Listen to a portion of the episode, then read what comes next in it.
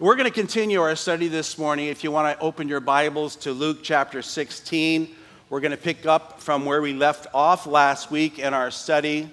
Luke chapter 16. And if you want to stand with me as we read this portion together.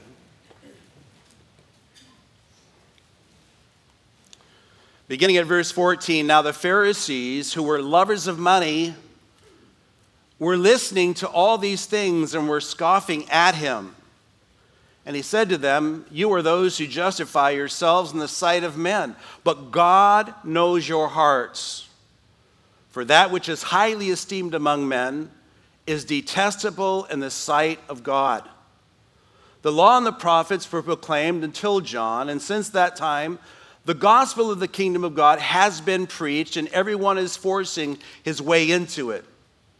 But it is easier for the heaven and earth to pass away than for one stroke of a letter of the law to fail. Everyone who divorces his wife and marries another commits adultery, and he who marries one who is divorced from a husband commits adultery. You may be seated. There's no doubt about it, as you go through the Gospels and you read about all the teachings of Jesus and you read about all of his works, I've always encouraged you to make sure that you pay very close attention to the Pharisees and the religious leaders. Because by and large, as Jesus teaches the kingdom principles, what he does is he often uses the religious leaders of that day as an illustration of how not to be. This is how you shouldn't be. For instance, Matthew chapter 6 on the Sermon of the Mount, Jesus says this He says, Beware of practicing your righteousness before men to be noticed by them, otherwise, you have no reward with your Father who is in heaven. So when you give to those poor, do not sound the trumpet before you as the hypocrites do in the synagogues and in the streets, so that they may be honored by men. Truly I say to you, they have their reward in full. But you, when you give to the poor, do not let your heart, your, your left hand know what your right hand is doing, so that your giving will be in secret, and your Father who sees what is done in secret will reward you. And when you pray, you are not to be like the hypocrites, for they love to stand and pray in the synagogue and on the street corners so that they may be seen by men. Truly I say to you, they have their reward in full. But you, when you pray, go into the inner room, close the door, and pray to your Father who is in secret, and your Father who sees what is done in secret will reward you. Notice here that Jesus often refers to what he is teaching by then contrasting to what you're not to be like. And typically, when he's talking about that, he's using the religious leaders to kind of emphasize the point. What is so interesting to me about this is that these are the religious leaders. These are not the ones we would call the worldly leaders, although when you look at the motives and of these religious leaders, they are in fact very worldly. But these are the very leaders who God had really appointed to be the overseers of his people. They were the stewards, if you will. They were the ones who have the responsibility of representing God before the people. And so when you see here, what you see, in fact, they're actually very worldly in their religiosity. Somewhere along the line, while claiming their own righteousness by observing the law and the laws that they had made for themselves, they completely missed the spirit and intent and heart of the one who gave them the law. And as a result, rather than leading people to God, they led people away from God. Again, you can see something like this in Matthew 23, where Jesus has a mouthful to say to the religious leaders. But he says, Woe to you, scribes and Pharisees, hypocrites, because you shut off the kingdom of heaven from people, for you do not enter in yourselves nor do you allow those who are entering to go in. Woe to you, scribes and Pharisees, hypocrites, because you devour widows' houses, and for pretense you make long prayers, therefore you will receive greater condemnation. Woe to you, scribes and Pharisees, hypocrites, because you travel around on sea and land to make one proselyte, and when he becomes one, you make him twice as much a son of hell as yourselves. Pretty strong language. You see, Jesus here, he sees them. And the irony is that Jesus sees those who are leading as the blind leading the blind. Jesus says, Don't be like them. So, why is that important? Because the one thing that's made clear as you go through the gospel of that the Lord is so worthy of our devotion. But we have to pay very close attention to those things which he warns us against. Because, people, if we're not careful, if we're not watching our walk with Christ, maintaining a yielded, humble, repentant heart before the Lord, what we can do is we become just like the Pharisees. And we can easily find ourselves drifting away into this world of cold, sterile, dead religion with merely going through all the outward motions, yet inwardly very far from the heart of God. That's the warning I see in Scripture. You know, at this point in our study, chronologically, we know that we're here, that Jesus is now within weeks of making his final ascent up to Jerusalem, where he is going to be betrayed into the hands of these religious leaders. The events, the teachings between chapter 14 going into 17, it seems to have occurred on just one particular Sabbath day. There's a lot happening on this one day. And Jesus here has been began with Jesus being invited to the home of a prominent uh, Pharisee, one who is well known, high ranking. And he was actually seeking to entrap Jesus into doing something by which they could use against him and their plot to put him to death. So we've seen that now the tensions and the hostility between Jesus and these religious leaders is an all time high. It's at a boiling point. The religious leaders, we know they loathed Jesus. At this point, they detest him. He is for them public enemy number one. But they have a huge problem. That is this Jesus is popular among the people, and he is doing works that no natural man can do. And so they have to be very, very careful on how they try to get to him. Why do they hate him so much? Well, there's some obvious reasons. They were jealous of him and his honor among the people. That's one reason. They resented that he wasn't impressed with their religious titles and their positions. They resented that he didn't adhere to all their added traditions to the law, that they had given as much weight as even the Mosaic law. They resented him because he was publicly would often publicly humiliate them by peeling off their mask, chipping away at their veneer and exposing them for who they really were on the inside. They disposed him for lots of reasons, but one of the reasons they really despised him was because of his associations. Not just with the disciples that he chose to have follow after him, but the fact that he actually chose to hang around known sinners and tax collectors.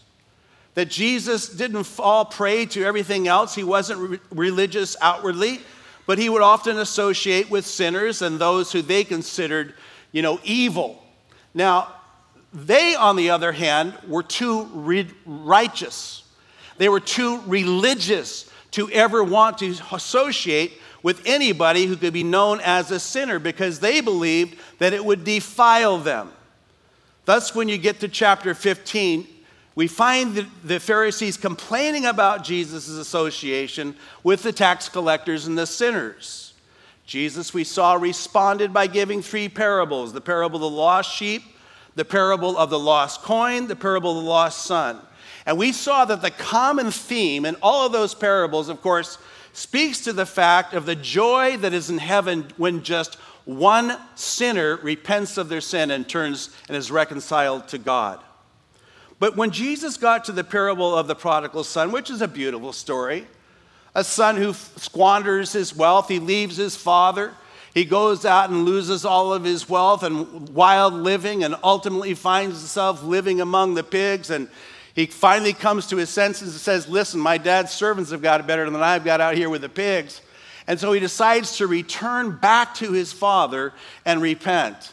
And of course, we're given that very beautiful scene is when the father sees his son out in the distance, how he immediately takes off running to his son and he throws his arms around him and he welcomes him home. What a beautiful picture of restoration that is. It's a wonderful picture. And again, it highlights the, the graciousness, the forgiving of a loving father, and the joy that he finds when just one sinner repents. That truth that, you know, that God sent his son to save sinners, you know, to reconcile us to God through redemption. But notice that Jesus didn't leave the parable there.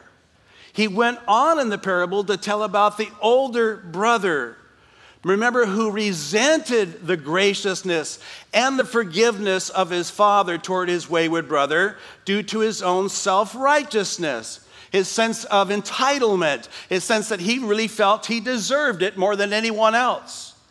And of course, we saw that that story of the older brother was really a reflection of the religious leaders because they too felt entitled. They felt that they were so so good, so righteous, they deserved the favor of the Father, and they resented the Father's graciousness and forgiveness for common sinners who are undeserving. And again, when we got to chapter 16 last week, we see that chapter 16 is really two particular stories, one in the beginning and one at the end. Now, we would refer to probably the first one as a parable, and there's debate about the second part, which we're going to deal with next week, of whether or not that is a parable, but that's not the issue here. But both of these stories have something to do as Jesus then begins to deal with the issue of money and worldly wealth as far as it regards the, king, the eternal kingdom. So last week we went through the very first study in which Jesus told the story about a wealthy master who had a steward, a manager, who mismanages his, his affairs. As a result, the wealthy man called his steward to give an account, and then he dismissed him from his service. We saw how the faithful manager, now facing his future, began to take matters into his own hands and began to prepare himself for the future by investing in some friendships. So he went to the couple of the debtors of the master and we saw how he lowered their debt for them. Of course, he's setting him up for the future. We saw that when the master saw what his unfaithful steward did, that he commended him, not because of his dishonesty and not because of his mismanagement, but because he was shrewd enough to act on his present circumstances in order to prepare for his future. Now, Jesus said that the people of this world are more often more shrewd in using their worldly resources to invest in their future than are the children of light and investing their worldly wealth in preparation for our eternal future. And of course, the grand spiritual lesson of all this is that we are all, we are all stewards.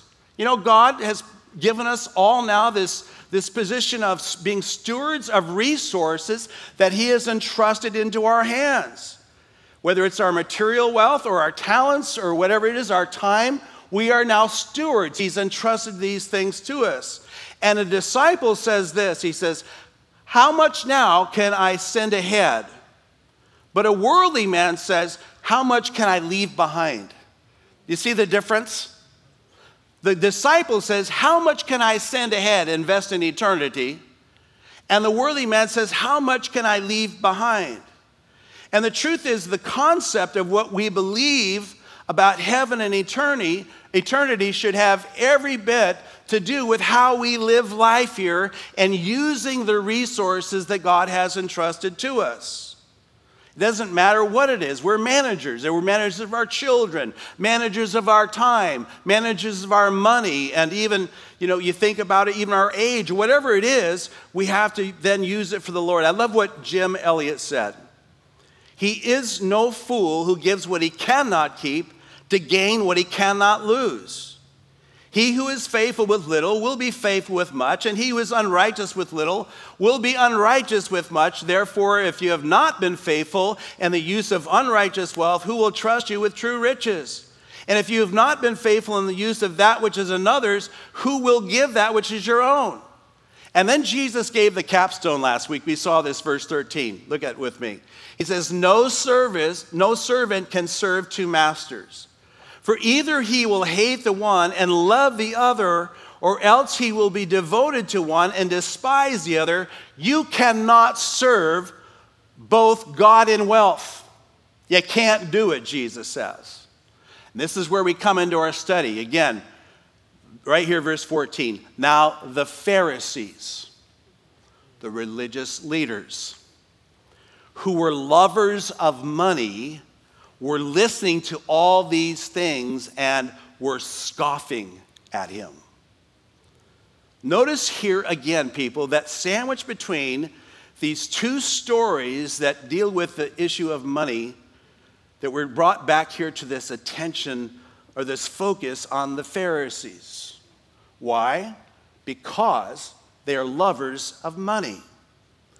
Once again, Jesus has exposed their heart.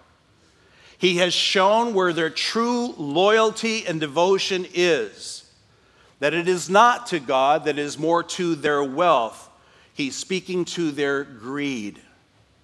When they heard what Jesus had to say, it says they scoffed at him. Literally, it means they turned their nose up to him. They wanted, they were sneering him. After all, I mean, gee, what in the world would Jesus have to know about money? He was obviously very poor. Didn't seem to have anything when he went anywhere.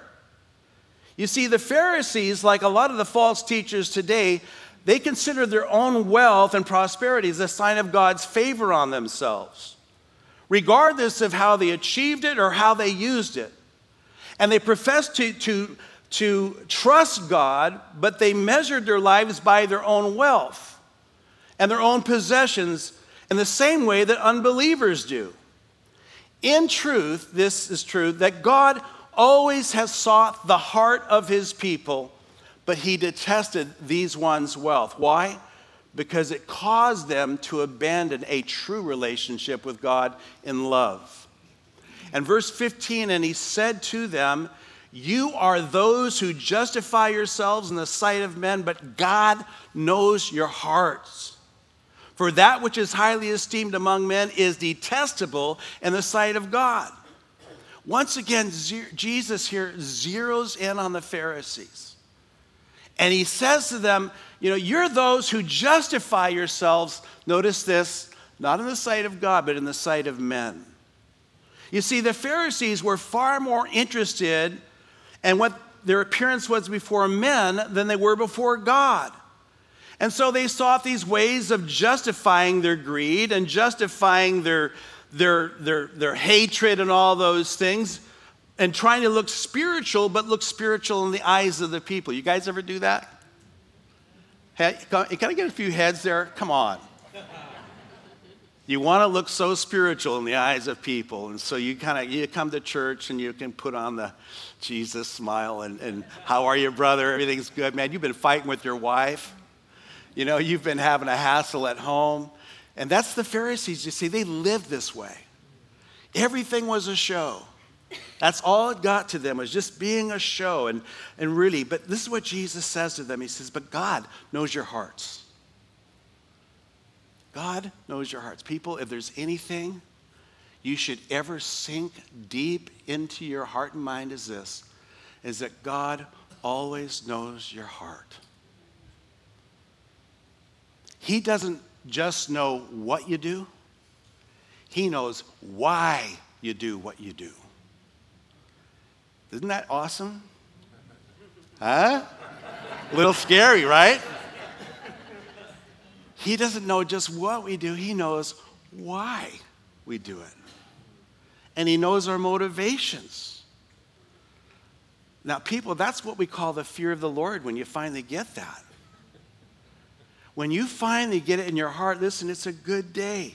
Listen to Psalm 139. You have searched me and known me. You know when I sit down and when I rise up. You understand my thought from afar. You know, you scrutinize my path and my lying down and are intimately acquainted with how much? All my ways. Whew, that's right. He says, even before there's a word of my tongue, behold, the Lord, you know it all. He knows. And Jesus' word to those Pharisees listen, God knows your heart. He knows where you're really at.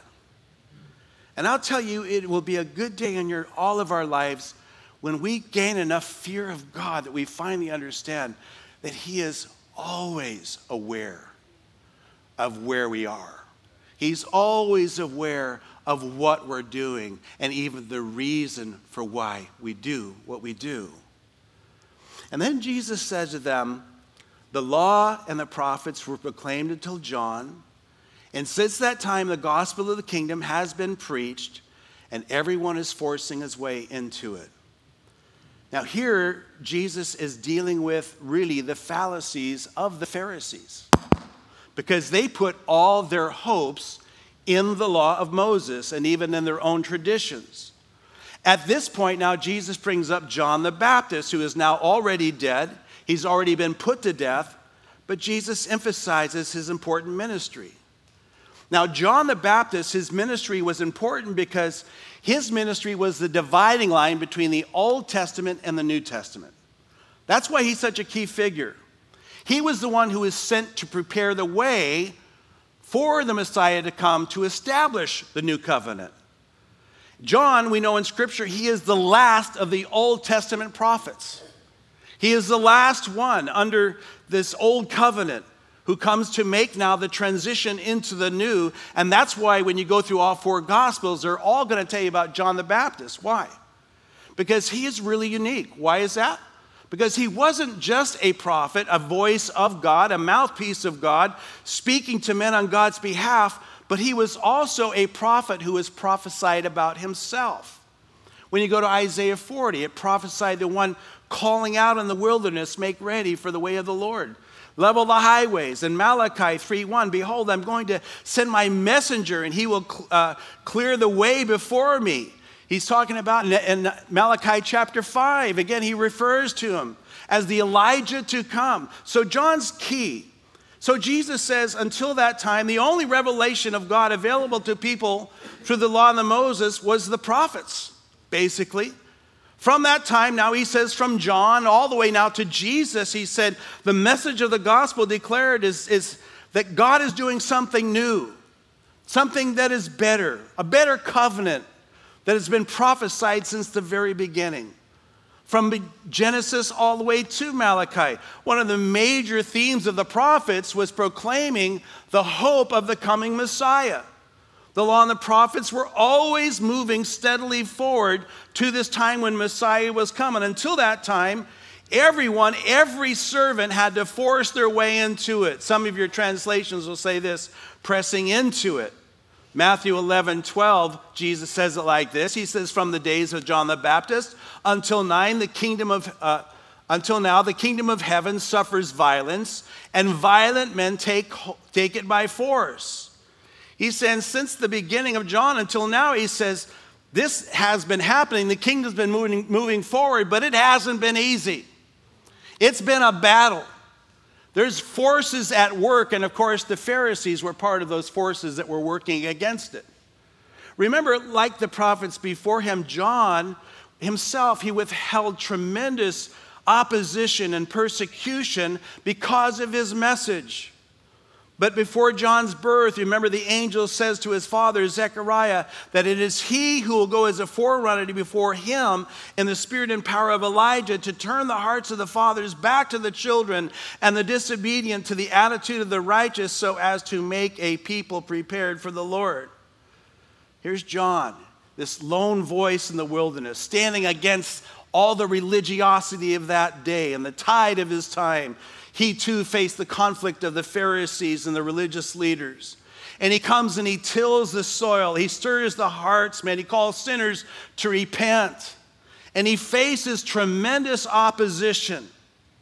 John the Baptist coming proclaiming the kingdom of God against all this opposition. You see, throughout history, there has always been opposition to the, to the plan of God, to thwart the plans of God. There's always been those who stood up against what God was doing. That was true for Moses. It was true for Joshua and David and Elijah and Elisha and Jeremiah and Ezekiel. And I could go on with names after names after names. There's always been opposition. But Jesus here is zeroing in on the opposition of the religious leaders.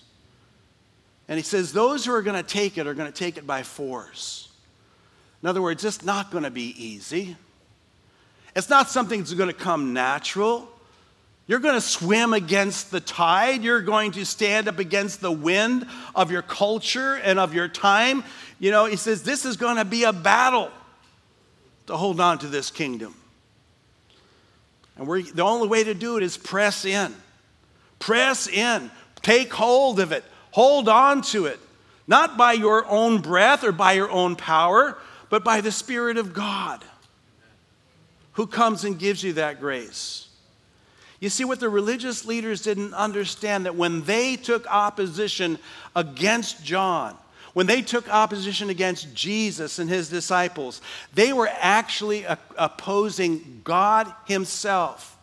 They were, in fact, making themselves adversaries of God. And people, that's one thing I don't want to be, is an adversary of God. So Jesus then zeroes in here on something that they were very dear to their hearts, and that is the law. He says, But it is easier for heaven and earth to pass away than for one stroke of a letter of the law to fail.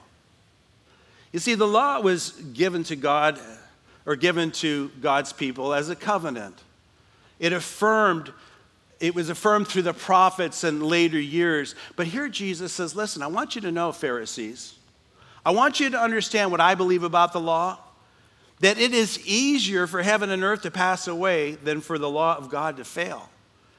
He says, I want you to know I'm not walking away from the law here. I know what the law is, Jesus is saying. Not one thing changes. And the point Jesus is making to them I'm not here to negate the law of Moses, rather, I am here to fulfill the law of Moses.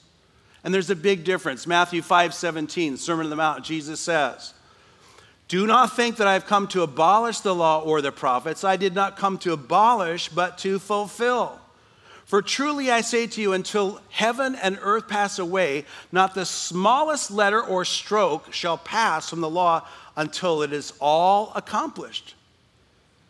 Jesus says, not one thing is going to change with regard to the law. Nothing.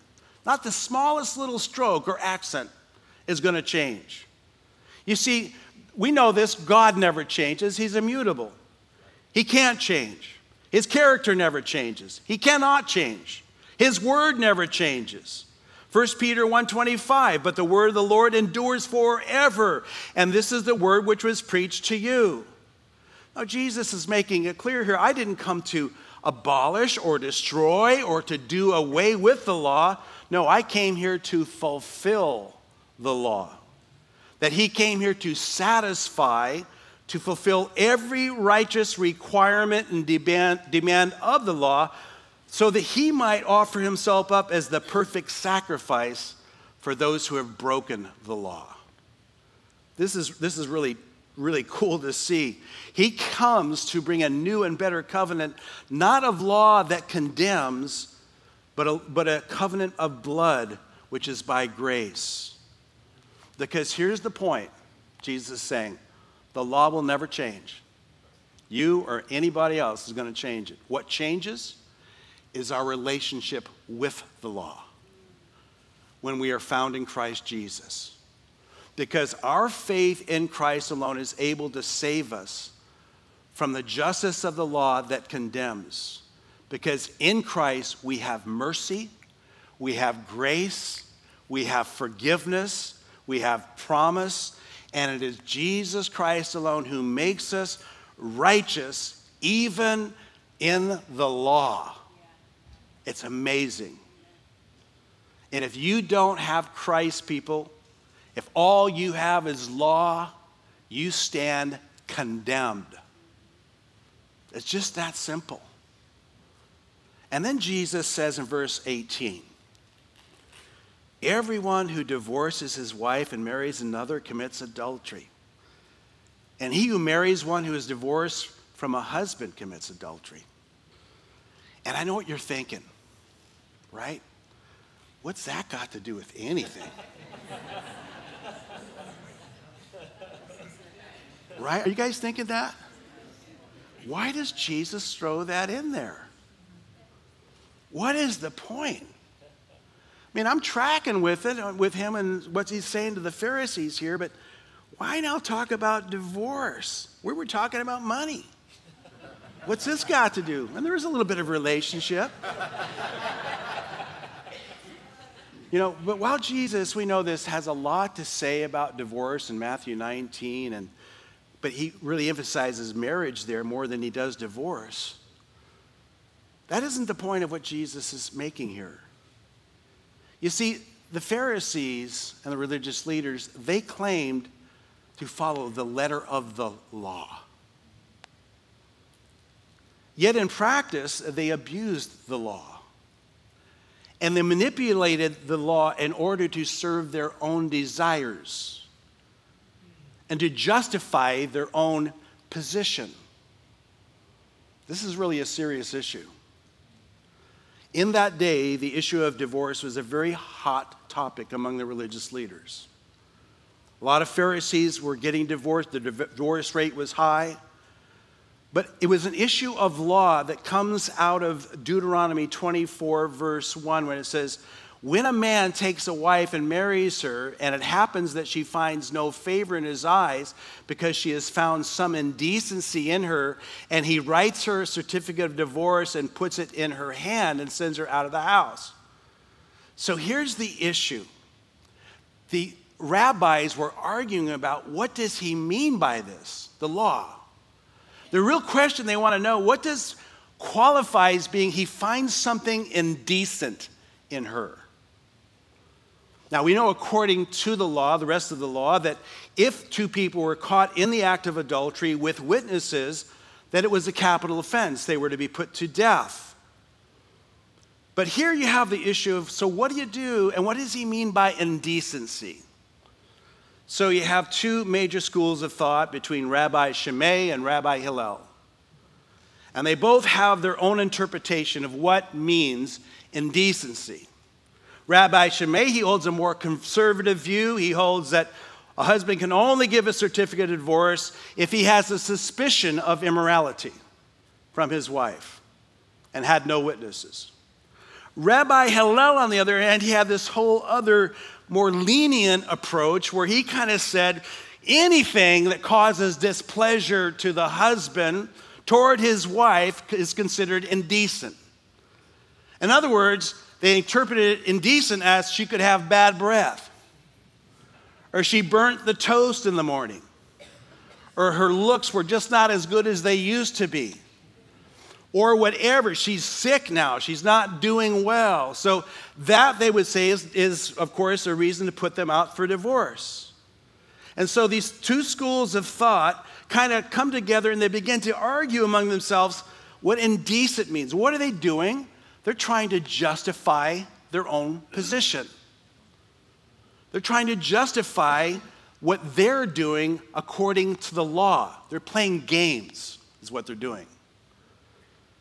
Jesus, in one sentence, straightens them out with clarity. Everyone who divorces his wife and marries another commits adultery, and he who marries one is divorced from a husband commits adultery. And, and we know this that divorce was never, was never, is never the will and the purpose of God. Matthew 19, Jesus says, Because of the hardness of the heart, Moses permitted you to divorce your wives but from the beginning, it has not been that way. Divorce is not the heart of God. How could it be? Why would it be? Let me ask you that. I mean, Malachi 2:16, for I hate divorce, says the Lord, the God of Israel, and in him who covers the garment with wrong, says the Lord of hosts. So take heed to your spirit that you do not deal treacherously. You see, we know this that adultery is a grievous sin you know, because it always begets more sin.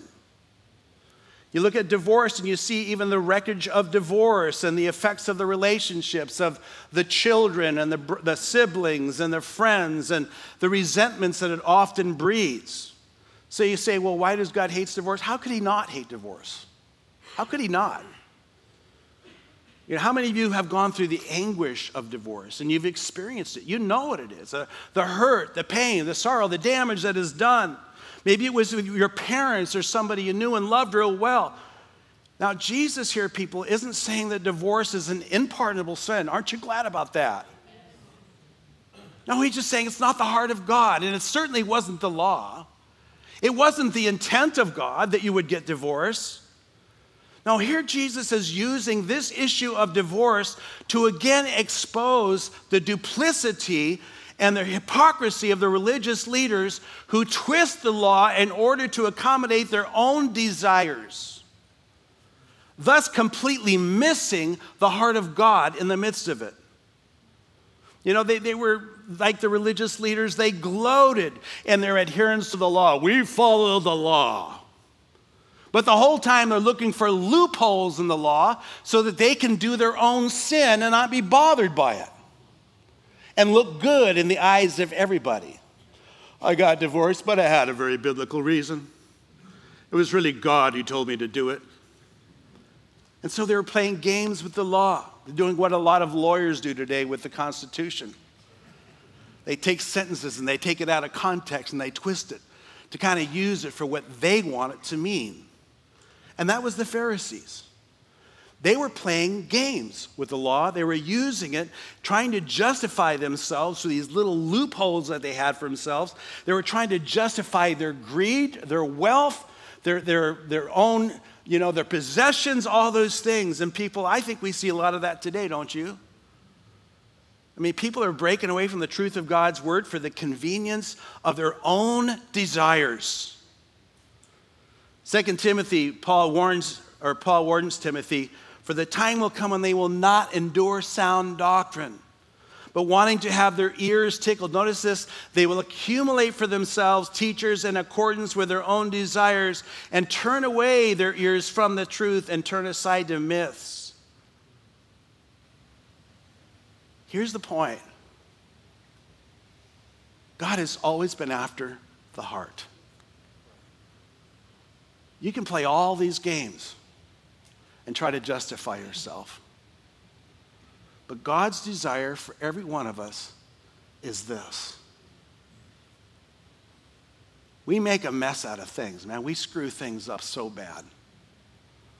We take the good things of God and we twist them and mani- manipulate them to, to try to accommodate ourselves and justify our position. And Jesus here, he is exposing these religious leaders. And because Jesus comes to make a way to give us a pure heart and a right heart. Again, Jesus talking about divorce here wasn't just to talk about divorce, it's to expose their hypocrisy, to expose their duplicity because they would simply brag about their following the Lord and the law, and Jesus says, it's the law that's going to condemn you. What you hold to be so true will ultimately condemn you. In John 5:39 Jesus says to the religious leaders, "You search the scriptures because you think in them you have eternal life. It is these that testify about me." and you are will, unwilling to come to me so that you may have life. You know, when we seek to come to God and to His Word, what we desire, people, we should desire more than anything, and I pray is your attitude every time you come before God's Word. God, what is really your heart for me? Not what can I do and get away with this or get away with that. You see, that's game playing. But God, what is your heart for me? How can I, Lord, hear your word and hear what you might want to say to me to change me without me somehow defending myself or justifying myself? It's just having an honest relationship with God. And determining in your life, you know, it's either going to be your way or God's way. But I pray that it's God's way. The religious leaders, are very religious. But they were so far from God. Boy, I pray that God spares us from being that kind of people. Lips that honor, but hearts that are far from. But I'll tell you something there is a joy when you finally come to the Lord in humility. Because you know why? Because Jesus described him in the great parable of the prodigal. Because he is always like this. Come back. Come back. Return. You can be religious. What a pathetic life. Or you can decide, you know, I'm going to follow Jesus. And I'm going to hear what he has to say. I'm going to let him determine how I live my life. That's the better choice. That is clearly the better choice. Following Jesus. Father, we thank you this morning. Lord, we've dealt with things here that are somewhat hard to understand. And yet, God, I think we can see clearly the point of it all, Lord, is that you desire the heart rather than us, than us, Lord, just coming together with a lot of pretension and a lot of outward show. That, Lord, your heart, Lord, is to change us from within. I pray that would be the difference I pray, Lord, that would be the difference in my life. I pray that would be the difference in this fellowship. And each of us, Lord, as we now live for you in a world, God, that is going way, way, way off in opposition to you. I pray, God, your spirit would draw us close, that you would draw us in Lord, that we would draw near to you. And we just submit those things to you this morning.